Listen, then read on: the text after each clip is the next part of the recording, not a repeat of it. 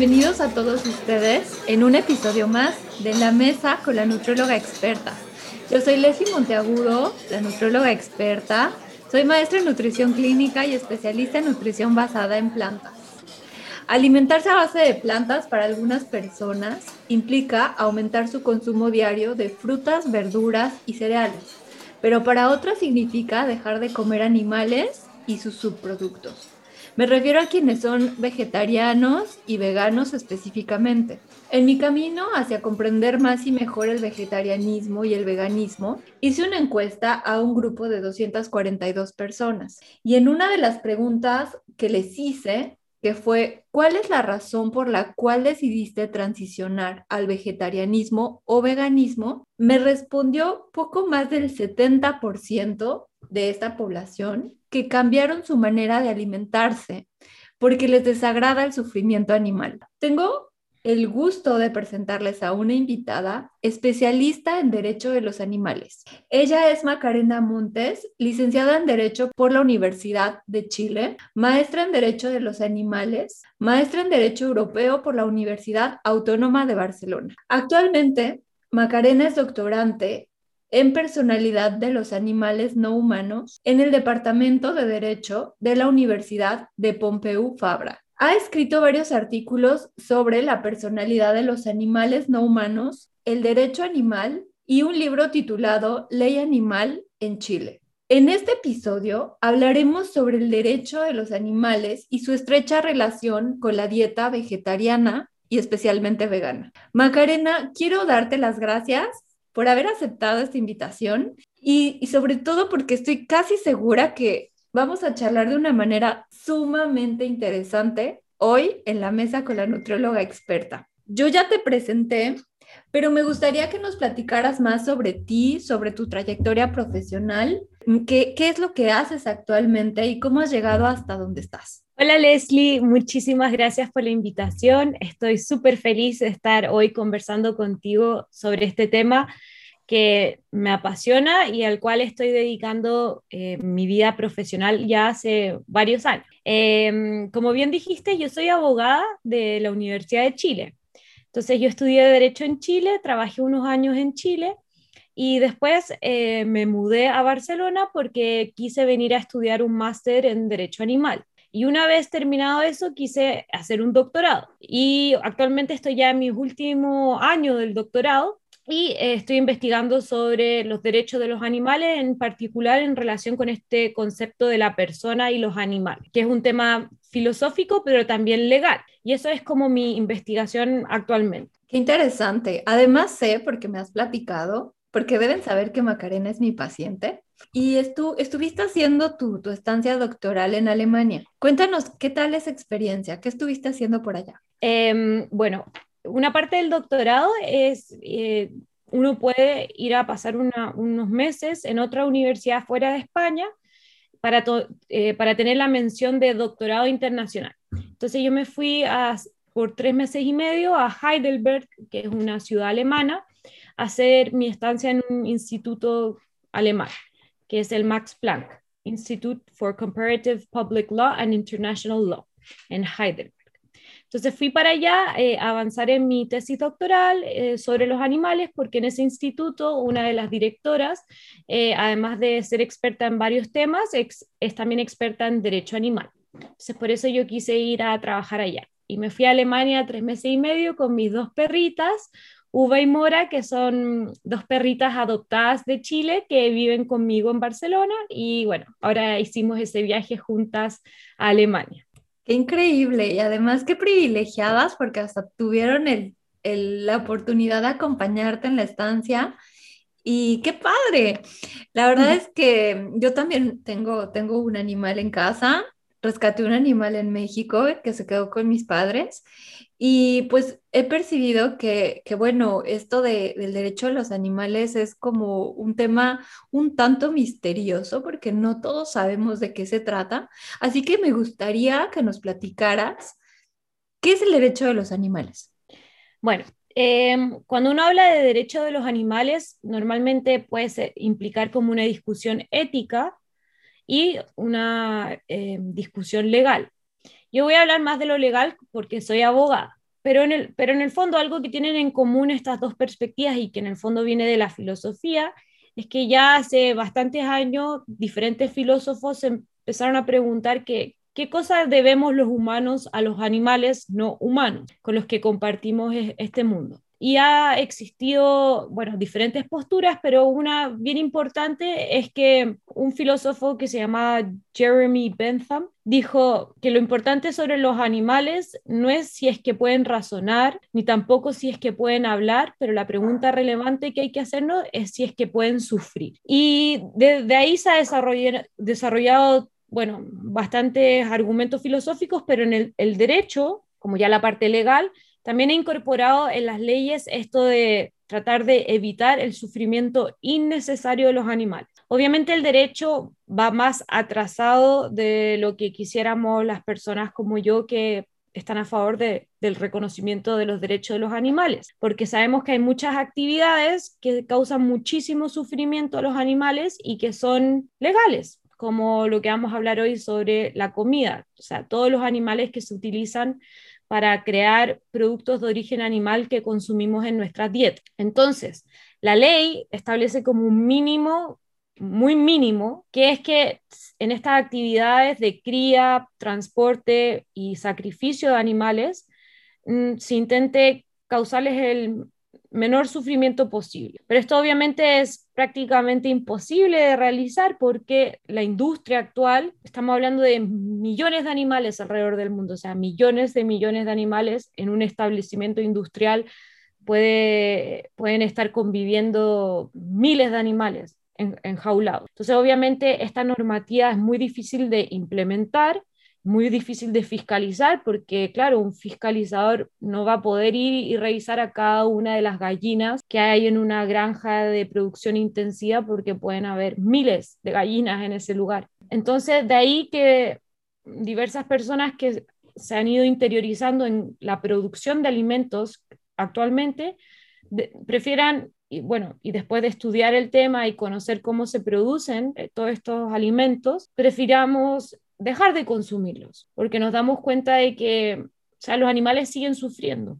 En eh, actualmente hay muchísimos animales sufriendo alrededor del mundo, aunque se traten de tomar medidas como, por ejemplo, no sé, que las jaulas sean más grandes o que se tienen que insensibilizar antes de sacrificarlos. Y además, no solo las muchas personas piensan que solo se debe evitar el sufrimiento de los animales, pero sino que pensamos que los animales tienen ciertos derechos básicos. ¿Y por qué pensamos esto? Y esto aquí tiene un rol importante lo que ha dicho la ciencia y en específico la neurociencia. Y es que ya hay acuerdo hace bastantes años de los neurocientíficos de diferentes campos de que existen muchos animales, muchas especies de animales, de partida todos los mamíferos, todos los pájaros, eh, incluso los pulpos, que tienen la capacidad de sintiencia que se llama, o sea, que son seres sintientes. ¿Y esto qué significa? Eh, significa que todos estos animales tienen las capacidades cognitivas de sufrir y de sentir placer. O sea, que ellos tienen, experimentan subjetivamente su entorno y el mundo. Entonces, cuando les causas dolor, o sea, les, tienen la capacidad de sufrir y de sentir placer. Entonces, estos animales tienen intereses, porque al, momento de que uno dice que un, animal tiene la capacidad de sufrir y a la vez de sentir placer y, y, otro tipo de emociones positivas, uno ya puede decir, bueno, tienen el interés de evitar el sufrimiento y el interés de aumentar estas emociones positivas. O sea, al menos tienen estos intereses, ¿vale? Y cuando uno ya está de acuerdo con eso, entonces el paso siguiente es decir, vale, entonces tienen derechos, porque tienen intereses que se, deben proteger. Y es importante mencionar que los humanos, como animales que somos, como primates que somos, somos también seres sintientes. Pero lo que nos distingue de otras especies de animales que es importante tenerlo en cuenta es que hay una escala evolutiva y no es que los humanos seamos súper distintos a todos los animales y que nos separe como una barrera y que ellos se encuentran como al lado de otra, como de un muro y nosotros en el otro. No, es como una escala gradual de evolución. Entonces, por ejemplo, nuestros parientes cognitivos más cercanos son los chimpancés y compartimos como el 98% de nuestros genes con los chimpancés. Entonces, de aquí esto del sufrimiento, lo que los animales tienen esta capacidad de sufrir y de tener emociones positivas, es que uno dice, vale, entonces hay que protegerlos porque están sufriendo. No es lo mismo eh, romper una silla a apuñalar a un perro. O sea, obviamente la silla no es sintiente, no, tiene ninguna estructura neuronal ni cerebral que, que, le permita sentir un sufrimiento ni nada así, pero los animales, muchísimos animales sí que lo tienen. Ahora que mencionas sobre los derechos y estás explicándonos qué es el derecho animal, estaba leyendo hace un día, ayer, que en Francia eh, cada año mueren 500 millones de pollitos y, son matados en Francia de maneras eh, horribles, o sea, los aplastan o los meten en cámaras de gas, tal cual como si fuera un campo de concentración.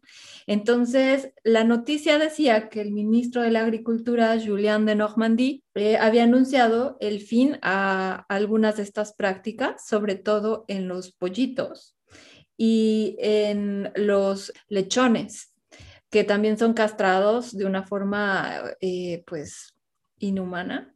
Yo le, yo, le llamaría así, o sea, de forma como que en vivo y a todo color, así, sin anestesia, sin nada. Y tiene que ver mucho con esto que estás mencionando, ¿no? Entonces, eh, pues bueno, ya está viendo algunos cambios, al menos aquí en Francia eso fue lo que leí, porque van a cambiar las cosas a partir de enero del 2022. Pero para no salirnos de este tema, eh, me gustaría que nos explicaras entonces si los animales como los perros los pulpos, que son sintientes, tienen este tipo de recompensa y pueden sentir placer o displacer, ¿cómo pueden exigir sus derechos? Bueno, es que eso es como algo muy importante, pero que, por ejemplo, todos los ordenamientos jurídicos actuales tienen la figura para representar, o sea, la representación. Nosotros ya nuestro ordenamiento jurídico, sea en Francia, sea en México, sea en Chile, sea en España, ya hay humanos que no pueden exigir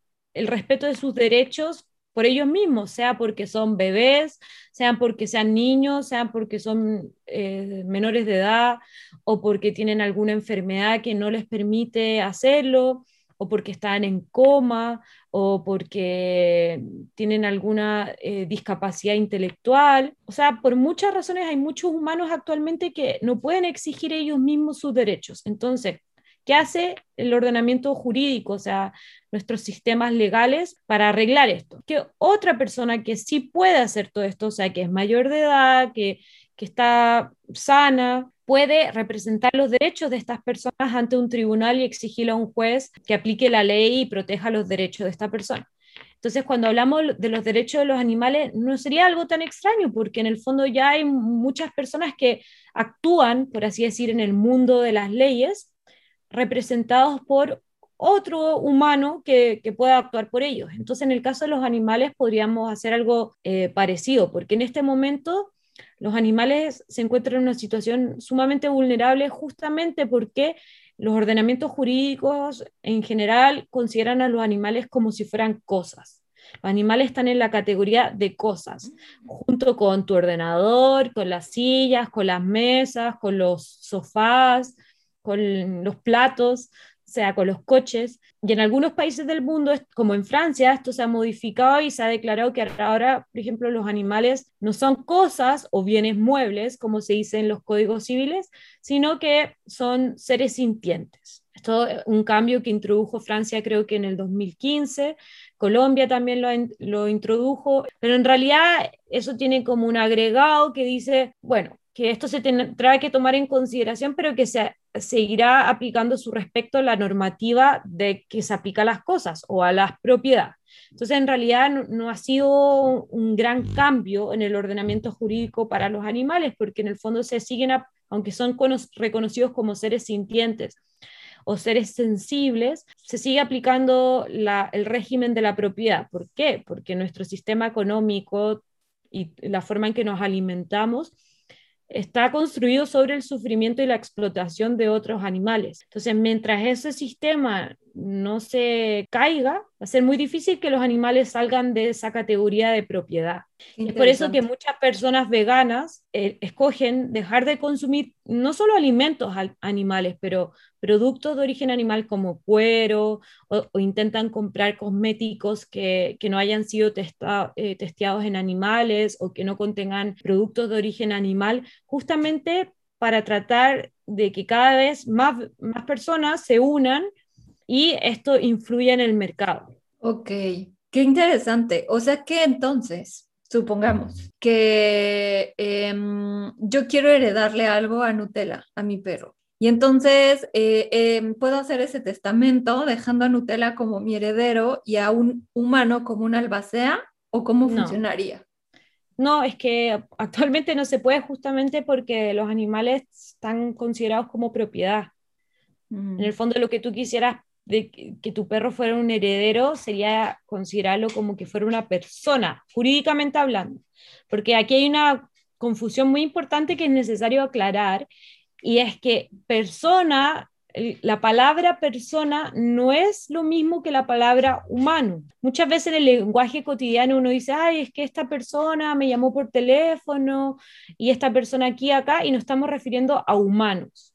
Pero desde el origen de la palabra persona, o sea, desde los orígenes, antes incluso de, bueno, con la, em, las antiguas civilizaciones romanas y griegas, o sea, nació como un concepto que no era sinónimo de humano. El concepto persona, por ejemplo, fue utilizado por la teología cristiana para referirse a ángeles, a la persona de Cristo, o sea, como por eso, a Cristo, para explicar la naturaleza de la Santísima Trinidad, o sea, que, hay, que en la Santísima Trinidad hay tres personas, Padre, el Hijo y el Espíritu Santo, o sea, no podemos decir entonces que la palabra persona es igual a humano.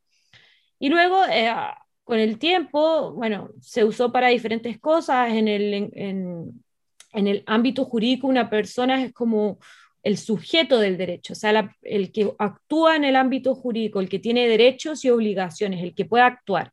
Entonces, lo que tú dices de un heredero justamente una persona, ¿por qué? Porque es un sujeto que tiene ciertos derechos, ciertas obligaciones que como heredero tiene que cumplir y desarrollar y que los animales como están como condenados a la categoría de ser cosas, no pueden actuar de, esa otra manera en el derecho. Y es por eso que han ido surgiendo movimientos como por ejemplo el proyecto Gran Simio, que intenta que se reconozcan ciertos derechos básicos eh, a, a los grandes simios. Estos serían los chimpancés, los bonobos, los orangutanes y los gorilas. Y que se les reconozca como personas, tanto en el ámbito moral como en el ámbito jurídico y que como personas se les reconozca el derecho a la vida, a la integridad física, psíquica y el derecho a la libertad. Y hay un todo movimiento ahí que se llama, bueno, lo pueden buscar por, por internet, pero Proyecto Gran Simio. Y así, bueno, otros movimientos para intentar que los animales pasen a, a, estar considerados en esta categoría de personas en vez de esta categoría de cosas. porque Claro, porque mientras sean cosas, los humanos, que somos personas, siempre vamos a estar como explotándolos y anteponiendo nuestros intereses al de los animales. Y como ya vimos, los animales tienen intereses propios, como seres sintientes que son, que sufren, que sienten placer. Y bueno, y también ya hay muchos estudios sobre los niveles cognitivos, por ejemplo, de grandes simios, cetáceos, elefantes, incluso los animales con, los que compartimos nuestra vida, como los perros, que indican que tienen mucho más intereses incluso que solo sufrir y sentir eh, placer. O sea, los chimpancés, por ejemplo, ellos eh, cuando viven en sus hábitats naturales, ellos defienden territorio y van a, guerras con otras comunidades de chimpancés para ir conquistando, por así decir, nuevos hábitats o, y cuando son comunidades más débiles, por ejemplo, evitan la guerra o dentro de las mismas comunidades. Eh, establecen ciertas relaciones de poder o de afectivas con otros miembros de su comunidad. Por ejemplo, la, desarrollan relaciones afectivas muy fuertes, que luego los humanos cuando los sacamos de su hábitat o cuando, por ejemplo, los zoológicos que los reproducen y luego separan a la familia, causan un daño enorme, porque están Mm. separando a familias. O sea, no están separando ahí una silla de una mesa, están separando familias de chimpancé o familias elefantes que crean lazos muy estrechos y que luego entran en depresiones profundas. También hay estudios científicos que dicen que, por ejemplo, los chimpancés jamás están bien en cautiverio, jamás. Independiente del tamaño de la jaula, del entretenimiento que tengan, un chimpancé nunca, nunca, nunca está bien psíquicamente ni físicamente en cautiverio por, por en el fondo la inteligencia que tiene que les que exige, bueno, estar con ciertos chimpancés en familia, tienen cierto tipo de memoria a largo plazo, entonces se recuer- recuerdan dónde estaban antes, con quién, y bueno, otras consideraciones. Y no sé si tú te acuerdas, pero también en la prensa a veces salen historias como de esta orca que se le murió su hijo y lo estuvo arrastrando por el mar como por, no sé, 20 días o algo así. Y eso es duelo. Eso es duelo, solo que los humanos como que no queremos asumir que los otros animales comparten este tipo de emociones con nosotros porque eh, implicaría cambiar nuestra forma de relacionarnos con ellos, de dejar de consumirlos. Por supuesto. Ahora que mencionas esto de los documentales, eh, mi esposo y yo vimos un documental que se llama Mi amigo, el pulpo. Mm. Y, eh, o sea, es todo un, un relato de una persona que empieza a estudiar más a los pulpos y se mete a bucear. Y entonces, o sea, genera un lazo emocional con el pulpo. Eh, tremendo. O sea, el grado de irlo a visitar así todos los días y filmarlo y ver todo lo que pasaba y se dio cuenta de la gran inteligencia que tienen estos animales y la capacidad que tienen también de identificar a los humanos, porque, o sea, ya lo identificaba. Entonces es increíble esto que estás mencionando, tiene mucho que ver y sobre todo, eh, pues bueno, hablando de los chimpancés, creo que es muy profundo porque pues son nuestros primos.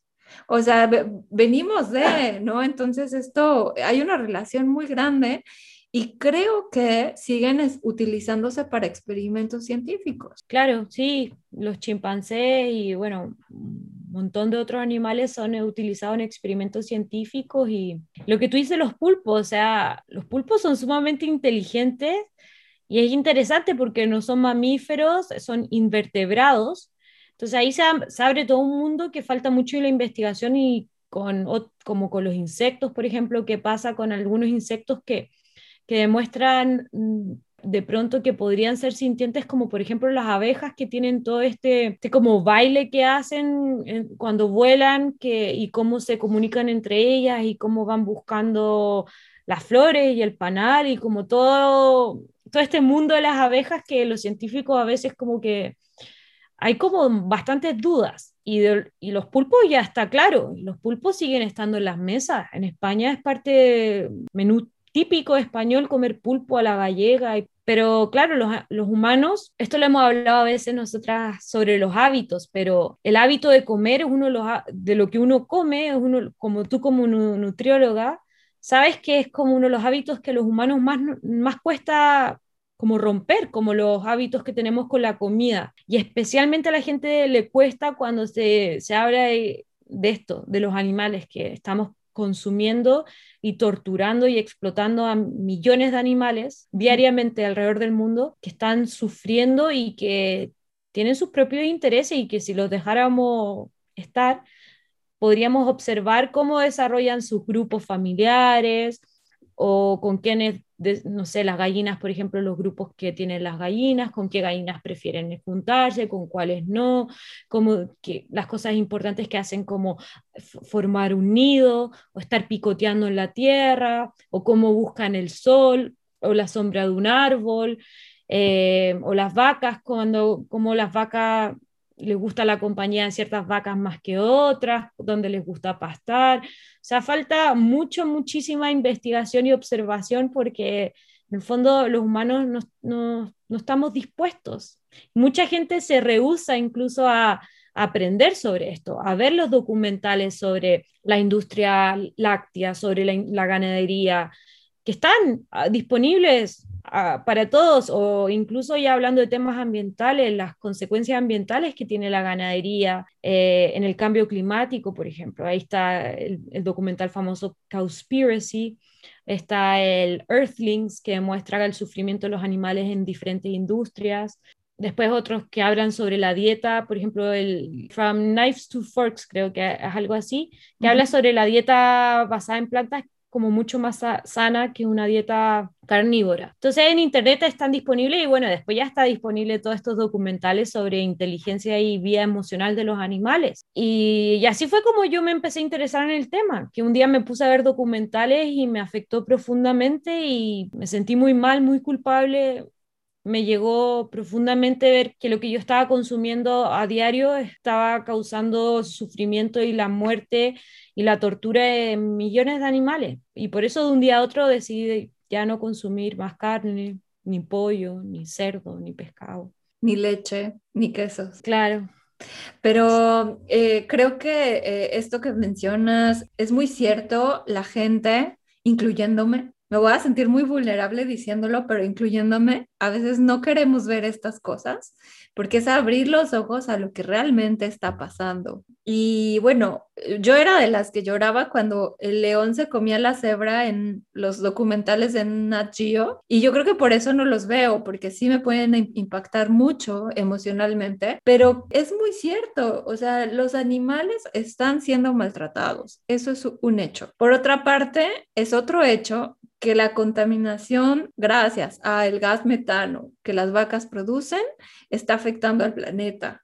Otro punto muy importante. Y bueno, la, la siguiente parte es que pues es importante hacer más conciencia de que estos seres que están sufriendo pues sienten y que nosotros somos los causantes y responsables de esta situación. Pero bueno, pasando a temas más legales, que es tu fuerte, Macarena, dinos ¿Qué hay sobre la legislación y el maltrato animal en España? ¿Cómo ves este panorama? Que bueno, es una pregunta muy, muy abierta, pero quizá que nos puedas dar como un panorama concreto de cómo está la, la situación en cuanto a legislación y el maltrato.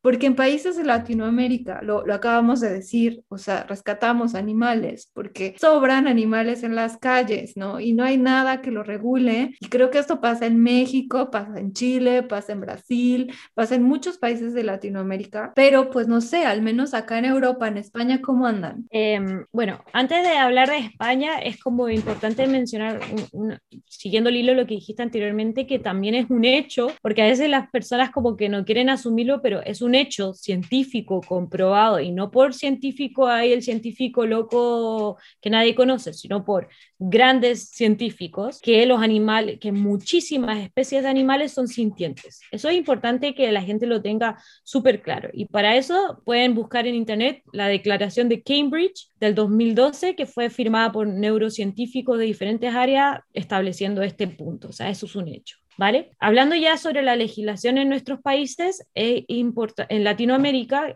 que sí, en Latinoamérica hay mucho animal abandonado, eh, falta avanzar mucho en estos temas y aquí hay que mencionar otra cosa que es importante, porque a veces hay personas que dicen, ay, pero están hablando sobre los derechos de los animales cuando los humanos ni siquiera tenemos nuestros derechos asegurados. O están hablando sobre la vida de los animales cuando tantos humanos mueren. O, sobre que los animales, no sé, no tienen, sus el hábitat adecuado, no tienen comida, bla, bla, bla, siendo que ciertos humanos también están en la pobreza. ¿vale? Esto, no, esto pelear o luchar por los derechos de los animales no implica que uno no pueda luchar por los derechos humanos. Por el contrario, uno puede tener diferentes causas en la vida. O sea, yo estoy a favor de los derechos de los humanos, pero yo también estoy a favor de los derechos de los pueblos indígenas, de las minorías. Yo, por el contrario, al hecho, como yo veo que los animales también pueden tener derechos, yo tengo una concepción más abierta de los derechos, o sea, para incluir a más seres, humanos y no humanos. Lo que pasa es que uno no ve la discriminación entre esto de ser humano y no humano, o sea, ¿por qué ser humano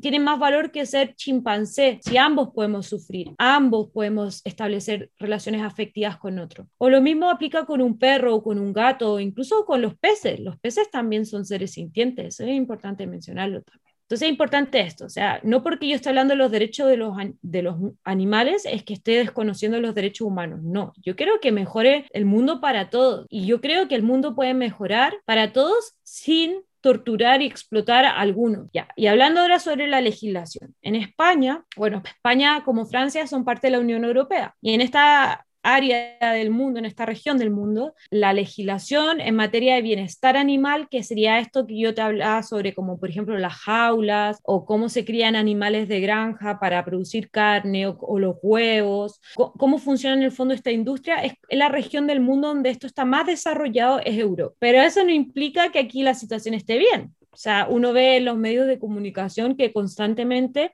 activistas están mostrando imágenes de lo que ocurre dentro de los mataderos. Y estamos en Europa, donde supuestamente esto está más avanzado que en otras regiones del mundo. Entonces, aún, entonces el problema es que esta normativa es muy difícil de implementar y muy difícil de fiscalizar porque estamos hablando de millones de animales. Y en materia de maltrato animal, los países europeos tienen un delito de maltrato animal, o sea, maltratar a un animal es un delito. Ya esto, qué tipo de animal o cuál va a ser el castigo, va a ser diferente en todos los, distintos países de la Unión Europea. En Chile también hay un delito de maltrato animal, o sea, si yo voy y apuñalo un perro, mm, me puedo ir a la cárcel. El tiempo no va a ser mucho, pero es un delito, o sea, es, está castigado. Y en España lo está, pero está también limitado a los tipos de animales. Entonces ahí hay problemas interpretativos con qué ocurre con los animales, con los maltratos que, que ocurren eh, dentro de las granjas o qué ocurre con el maltrato de animales eh, que se, se denominan salvajes, por ejemplo. Mm. Pero eso ya es como algo muy literal del articulado mismo del delito de maltrato animal. Lo importante entender es que causar un maltrato o torturar un animal es un delito actualmente en muchos países y seguramente en México también. No, no lo he estudiado, pero seguramente sí. Ya diferente es que si es que se persigue estos delitos, ya es algo diferente si la policía se toma en serio investigar este tipo de delitos y si luego el juez se lo toma en serio también y aplica la, pena que corresponde, porque también muchas veces ocurre que la persona si no tiene antecedentes no, no, se aplica la, prisión, por así decirlo. Ahí ya hay que ver cómo es como ya un problema del sistema, cómo funciona. Pero que esa actividad están prohibida, está prohibida. Yo no puedo ir aquí en España apuñalando perros por la calle. Em, pero pero bueno, el problema es que siguen ocurriendo de igual manera. Y aquí, interesantemente, voy a mencionar un caso que quizá ustedes vieron en, los medios de comunicación, que fue un escándalo en España, que a principios de abril eh, una asociación internacional muy importante que se llama Cruelty Free International que es la asociación que se dedica a hacer lobby contra la experimentación en animales y que certifica también, ¿sabes? Cuando los productos cosméticos dicen cruelty free y tienen como un conejito, eso significa que ese producto no ha sido testeado en animales. ¿Vale? Que el procedimiento científico, o sea, como el proceso para crear ese producto, no, no involucró usarlo, probarlos en animales, ¿vale? Porque esto es todo una, un área que causa también muchísima tortura y sufrimiento. O sea, esas típicas imágenes que uno ve cuando le están probando productos los ojos de los conejos. Terrible, o sea, ese conejo está ahí amarrado y le están echando líquido en los ojos que le va a causar ceguera, etc. Entonces, el 6 de abril, Cruelty Free International soltó un video con imágenes de lo que ocurría al interior de un laboratorio en Madrid. Un laboratorio alemán, mm. supuestamente estamos aquí dentro de la Unión Europea, donde supuestamente todo funciona bien, donde supuestamente hay una normativa de experimentación animal que busca que todo intente minimizar el sufrimiento de los animales y, los invito a buscarlo. Eh, el video eh, fue publicado a principios de abril por Cruelty Free International, el laboratorio se llama Vivotecnia. Y las imágenes son horribles, figuran técnicos, veterinarios, o sea, trabajadores del laboratorio, torturando animales, burlándose de los animales, teniendo los animales eh, amarrados, riéndose cuando le están causando procedimientos y el animal está gritando de dolor. Te muestra la peor faceta de los humanos. Pero ver estas imágenes, conocer este caso, nos trae la realidad porque a veces uno, al no ver estas imágenes, lo que hablábamos antes, cuando no, no vemos estas imágenes o no queremos aprender sobre este tema, pensamos que va todo bien. Ni siquiera nos cuestionamos que quizás la pasta de dientes que usamos en casa o el perfume o una crema o lo que sea, ni, se nos ocurre cuál es el proceso para que eso llegue a las estanterías de las farmacias o los supermercados. Pero detrás de eso hay un montón de animales que están sufriendo las consecuencias de los productos que nosotros usamos. en este caso, en biotecnia, bueno, este, ya está en tribunales este caso, porque, porque se está investigando un posible delito de maltrato animal. Y recalco, esto está ocurrió en Madrid, un laboratorio de origen alemán, en la Unión Europea. Entonces, ¿qué estará es pasando? Exacto, es importante informarse, exactamente. O sea, ¿qué está pasando en todo el mundo, aquí mismo, en otros laboratorios, aquí mismo en España, en la Unión Europea? Es importante informarse. Es importante como consumidor exigir mejores productos, exigir, buscar uno quizás se puede tardar un poco más en encontrar eh, algún producto que sea cruelty free al menos, pero ya con las redes sociales o el Internet, cada vez hay más acceso a distintos productos y al menos intentar buscar, intentar aprender, ser un, un consumidor consciente que sabe que los productos que está usando, de dónde están viniendo, qué están provocando esos productos. Y en todo ámbito, o sea, lo que hablamos antes, en cuanto a los humanos, lo mismo con el, esto del fast fashion, con la ropa que uno está comprando y comprando y que se bota a la basura, no solo es un problema ambiental, pero ¿dónde está viniendo esta ropa? Está viniendo de esclavitud, está viniendo de países que, donde no se le asegura a las personas los derechos laborales mínimos, ni las condiciones higiénicas, ni las condiciones de trabajo. O sea, como consumidores, sí, nos va a tomar tiempo, nos va a tomar trabajo, vamos a tener que dedicarnos a leer etiquetas, a buscar productos, a dejar de comprarnos tanta ropa, a comprar ropa de segunda mano. Hoy ya derechamente si hay que comprar ropa, comprarlo de fuentes sostenibles y éticas. Pero es que el mundo, la situación en que estamos requiere que seamos consumidores conscientes porque el planeta como está, está mal en todo sentido, está mal ecológicamente, está mal en términos morales, en que hay muchísimos humanos y, animales sufriendo por las consecuencias de cómo vivimos y cómo consumimos. Eh, ahorita que mencionas eso, estoy buscando a un divulgador que tal vez lo conoces, se llama Aitor Sánchez y su cuenta es Mi Dieta Cogea, así se llama. Y bueno, él promueve la dieta basada en plantas, habla sobre esta contaminación ambiental y acaba de hacer el día de ayer, me parece, una, infografía donde la, donde la comparte y dice, 29 de julio ya hemos consumido todos los recursos del año.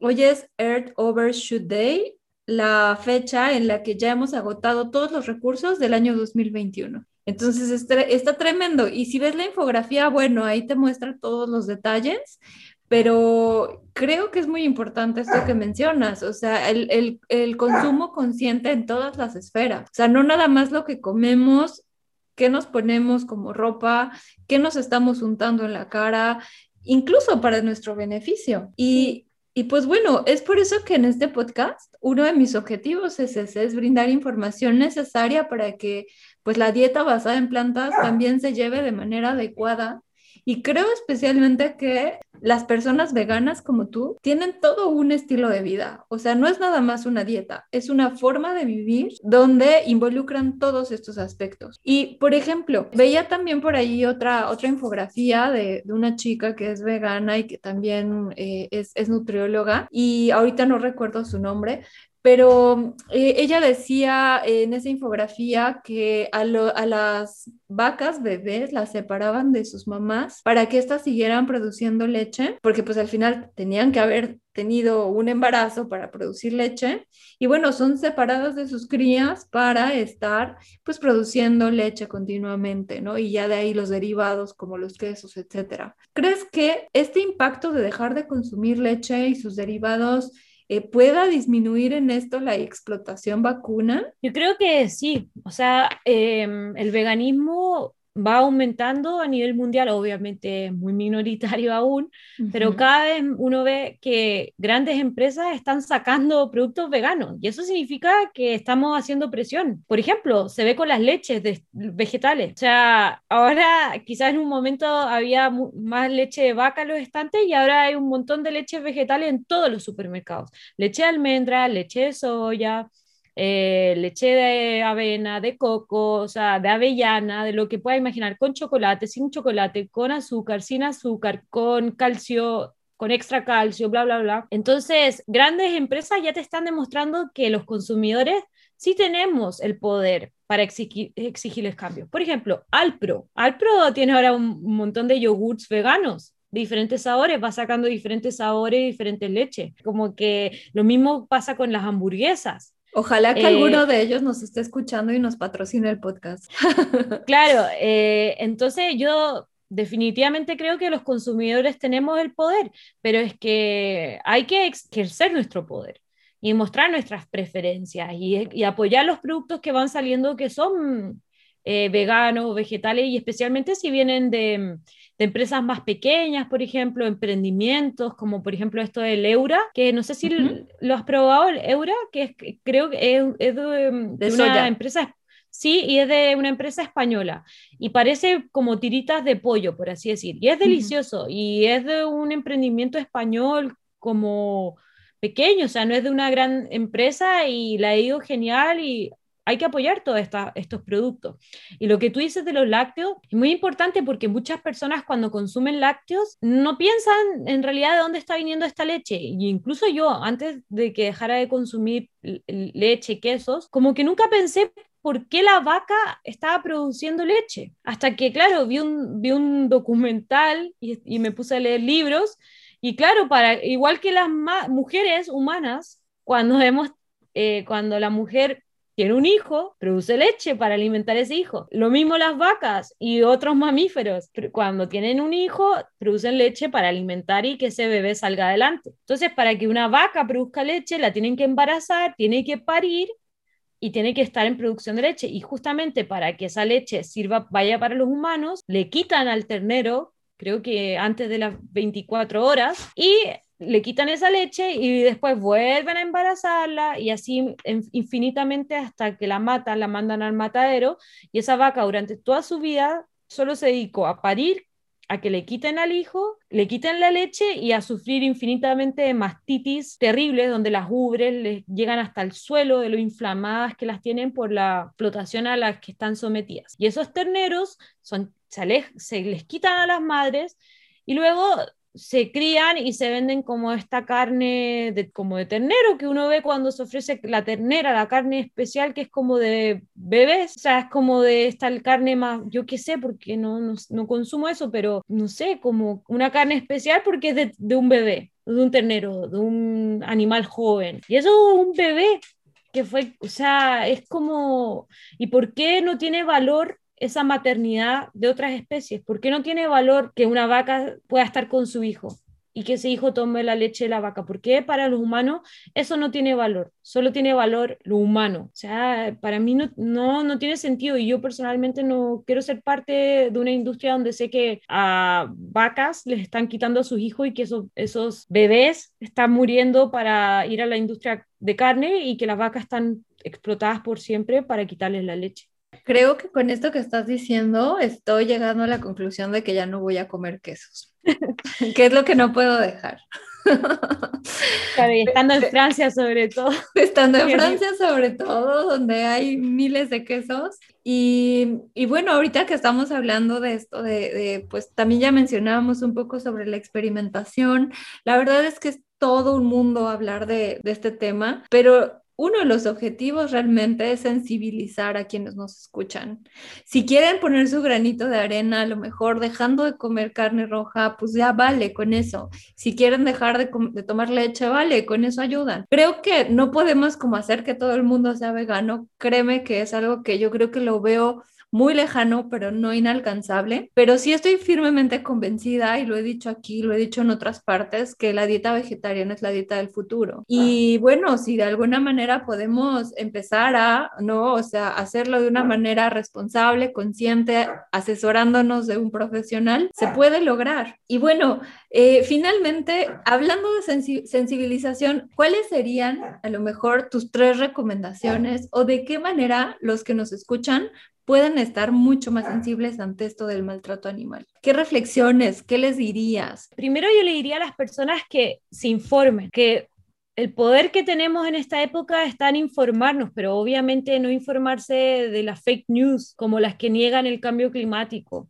como las que niegan que los animales tienen emociones. No, ir a las fuentes creíbles, buscar los artículos científicos, ir a, hacer la investigación apropiada.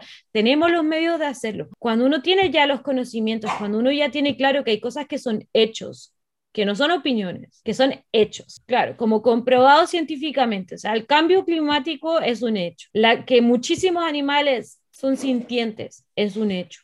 Ya la información ya es un paso, porque uno ya va a saber, vale, ya sé cómo funciona esta industria, ya sé lo que está ocurriendo a mi alrededor. ¿Qué paso? Lo siguiente paso es, ¿qué puedo hacer yo? ¿Vale? Obviamente todos vamos a poder hacer cosas diferentes, pero eh, lo importante es tener claro que nadie es perfecto. Eso es importante porque a veces quizá la gente cuando escucha el veganismo lo, ve como algo, uy, no, qué extremista es. O, de repente hay, hay, personas veganas que, que por tratar de, ser, de atraer a más personas o, o como están tan concientizados con el sufrimiento de los animales, no logran hacer llegar el mensaje a, a otro tipo de personas y más bien pueden asustar a la gente. Pero lo importante es tener que ni siquiera el vegano más vegano del mundo es 100% vegano, porque ya en la sociedad que vivimos, estamos todo el tiempo afectando a otros seres por cómo vivimos, por cómo está globalizado este mundo. Entonces, lo importante es tener eso en cuenta que nadie es perfecto.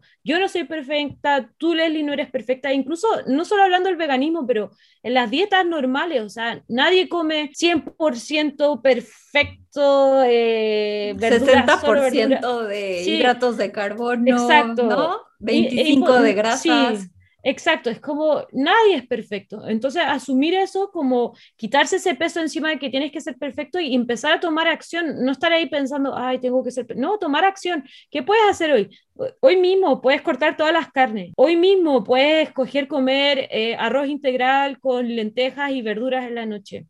Hoy mismo, mañana mismo puedes optar por la leche de almendras en el supermercado en vez de la leche de vaca. Puedes proponerte empezar a probar recetas nuevas, abrirte. O sea, lo importante es esto tener curiosidad, curiosidad por aprender, curiosidad por mejorar el mundo. Esto necesitamos que todos seamos curiosos y tengamos esta disposición a mejorar a mejorar nuestro medio ambiente, a mejorar las vías de los animales, a mejorar nuestra salud incluso, pero sobre todo mejorar la vida de los animales porque sabemos que hay muchísimos animales que están sufriendo. Entonces, ¿qué acciones puedo tomar hoy mismo?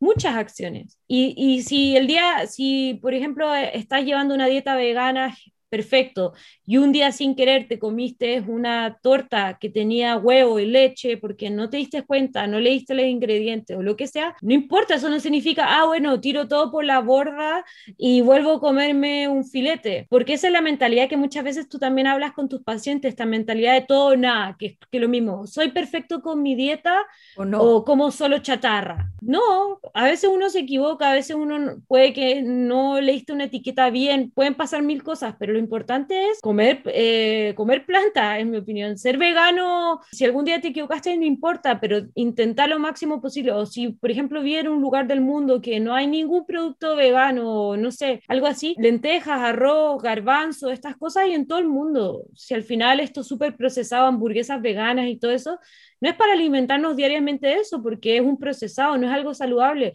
pero verduras, frutas, granos enteros, semillas, eh, legumbres, en general las podemos conseguir en todas partes y es una dieta saludable y tú más que nadie puedes explicarles a todos cómo esto, claro, los nutrientes esenciales para vivir y eso en el fondo. En resumen, ser curiosos, informarse y tomar acción hoy mismo, pensar cómo puedo mejorar este mundo, cómo puedo mejorar el sufrimiento de otros humanos y también de otros animales. Y ya, hacerlo, lanzarse y no se van a arrepentir. De verdad que yo pienso, yo nunca me he arrepentido del paso que tomé, o sea, en ningún aspecto, por el contrario, me ha hecho ser más consciente de, cómo vivo, de, las cosas que utilizo, de las cosas que compro. Y obviamente todos los días estoy mejorando y enterándome de, otras cosas que, estoy haciendo mal o, o, que hay que hacer para mejorar en todo aspecto, en el modo ambiental, por ejemplo, con los productos que uno, con los que limpia la casa o con el uso del agua o muchas otras cosas. Todos los días podemos ir mejorando. Entonces eso, animo a la gente a informarse, a no tener miedo. Sí, puede ser impactante ver un documental sobre maltrato animal. Sí, probablemente van a llorar y van a terminar muy angustiados. Pero ese llanto, esa angustia va a moverte a cambiar. ¿Qué es lo que me ocurrió a mí? te va a empujar a cambiar y te va a empujar a, a, empezar a, vale, ¿cómo funciona la industria láctea? ¿Cómo funciona la industria de la ganadería? ¿Cómo funciona la industria de los huevos? ¿Cómo funciona la pesca? que eso es otro mundo. La pesca intensiva también causa no solo sufrimiento en animales que caen en las redes y que después mueren, pero también causa daños ambientales gigantescos. Y entonces enterarse de estas cosas, no tener miedo, ya seguir adelante y tomar acción para mejorar nuestro mundo, que no solo vivimos humanos en este mundo. Qué bonitas palabras, estoy sumamente conmovida, o sea, hasta de verdad se me puso así como que la piel chinita de todo lo que estás diciendo. Y creo que pues este mensaje es muy claro, yo solo creo que lo que voy a añadir es, pues eh, comienza con algo, comienza con algo, ve poco a poco, hazlo de forma flexible, trasciende, trasciende de alguna manera, ¿no? Para que este, este mundo esté mejor, porque creo que en eso estamos tú y yo muy de acuerdo, en poner un granito de arena de alguna forma para estar mejor. Y Macarena, eh, antes de despedirme, Quiero que me respondas la pregunta que le hago a todas mis invitadas, que si escuchas el podcast seguramente ya sabes cuál es. ¿Cuál es tu platillo favorito mexicano, pero vegano? Eh, vale. Bueno, mexicano, a mí cualquier cosa con aguacate como que me encanta. O sea, eh, bueno, el guacamole me encanta y en Chile comemos mucho aguacate, le llamamos palta y le ponemos palta a todo. O sea, comemos en Chile pan, un pan con palta molida, ensaladas con palta, todo palta. Entonces, para mí el aguacate o palta mejoran cualquier platillo. En general me encanta cualquier concepto de taco en versión vegana y con mucho aguacate. Entonces, con carne de soya, por ejemplo, cebolla, pimientos, lechuga, tomate eh, mucho aguacate e incluso si uno tiene la posibilidad puede comprar estos como quesitos veganos como y ya me queda un taco delicioso. Así que sí, eso sería. Eres la primera persona que, que tengo en el podcast como invitada y que eres de otro país pero pues yo sé que la comida mexicana es reconocida por todas partes, así que por eso es que dije, se la voy a hacer tal cual, no voy a modificar nada. Eh, y bueno, Macarena, solo me queda agradecerte de verdad habernos compartido toda esta información tan valiosa, eres una persona brillante, además se nota que te apasiona lo que haces. Si alguien quisiera hacerte una pregunta, contactarte, por favor, no queremos haters, queremos gente que tenga curiosidad por algo positivo.